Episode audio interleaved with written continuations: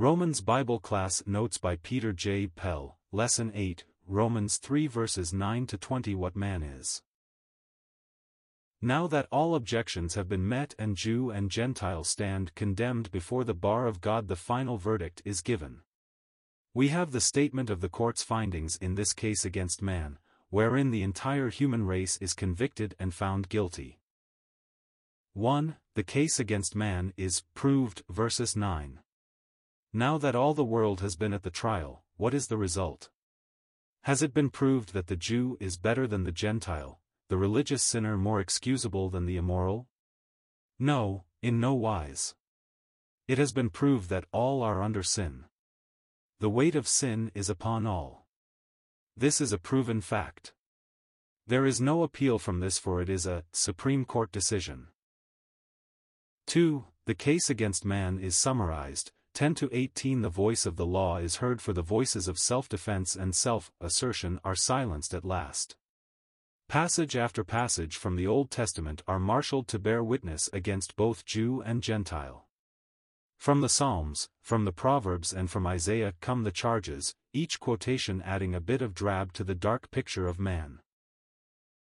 An unattractive African princess, who was flattered into thinking herself most beautiful, smashed a mirror into a thousand pieces, when it revealed her true features. Hateful words were uttered about the mirror, but her features were not made more beautiful thereby, facts remain and are stubborn things. Foolish woman, we say, you cannot change facts this way. Let us not be foolish, but listen to what God says about us.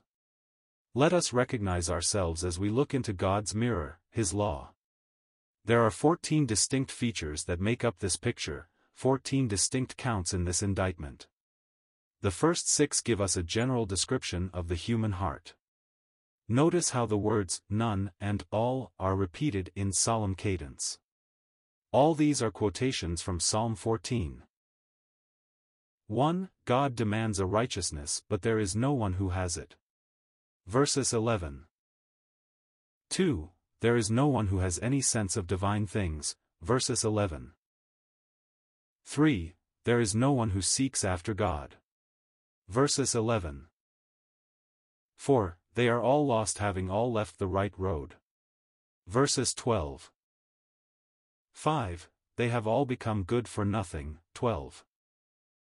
6. There is not a man who does good, not even so many as one. Verses 12. After this general description of the human race, we have man brought under God's X-ray. Robert Burns, the Scotch poet wrote about the blessing of seeing ourselves as others see us. Here we see ourselves as God sees us. 7. The throat is like an opened grave, verses 13. Our polluted words are like the stench of death coming as they do from a putrid heart. 8. The tongue is an instrument of deceit being the index to the heart which is deceitful above all things, hopelessly diseased.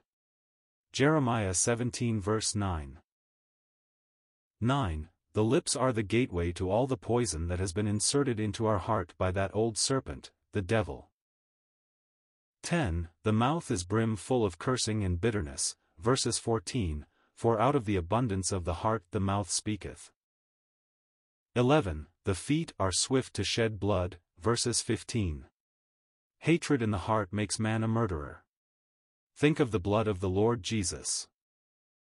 12.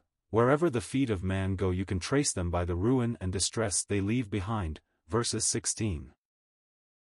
13. The way of peace the foot of man has never trodden because he knows it not. Verses 17. 14. The eyes are blinded to the fear of God, there is no light in them. Therefore man has trodden the pathway of death. 3. The case against man is closed, verses 19, 20. It comes at last, the final verdict of the court. Solemn silence reigns as the voice of the law is heard. Harsh and muffled voices alike are hushed. Every man must, like Job, lay his hand upon his mouth.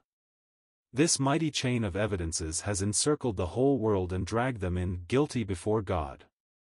Every mouth is stopped and only God, the judge, can speak now. What will he say? Will he condemn? Will he hurl forth his anathemas?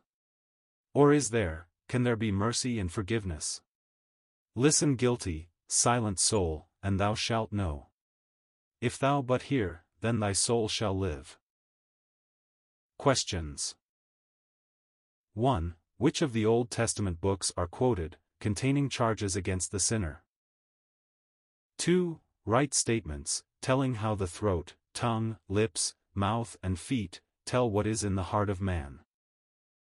3. What is the final verdict of the court?